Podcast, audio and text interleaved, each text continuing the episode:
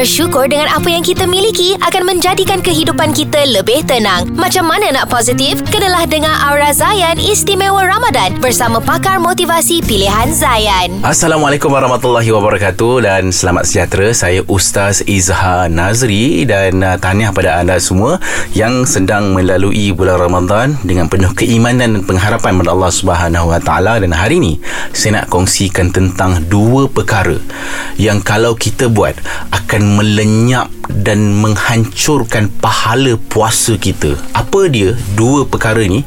Pertama adalah mengumpat, yang kedua adalah menipu. Ha, sebab tu kita kena jaga-jaga. Penat dah puasa ni, tak makan, tak minum, kan? Tak kita tahan diri daripada nafsu syahwat. Maka dihancur dan lenyap dah semua amalan-amalan ni disebabkan oleh mengumpat dan juga menipu.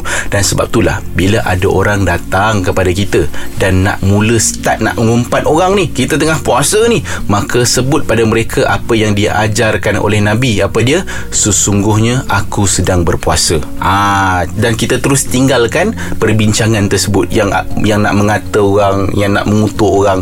Sebab apa? Sebab dia akan melenyapkan pahala puasa kita. Ha, janganlah sebab pula kau mengutuk-ngutuk orang ni eh?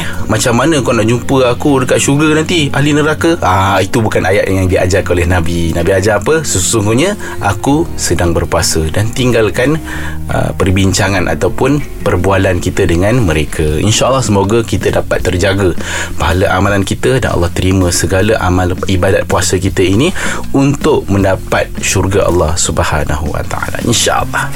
Syukur alhamdulillah. Semoga apa yang disampaikan memberi manfaat kepada kita bersama. Jangan lupa Aura Zayan Istimewa Ramadan di Zayan Pagi. Zayan destinasi nasyid anda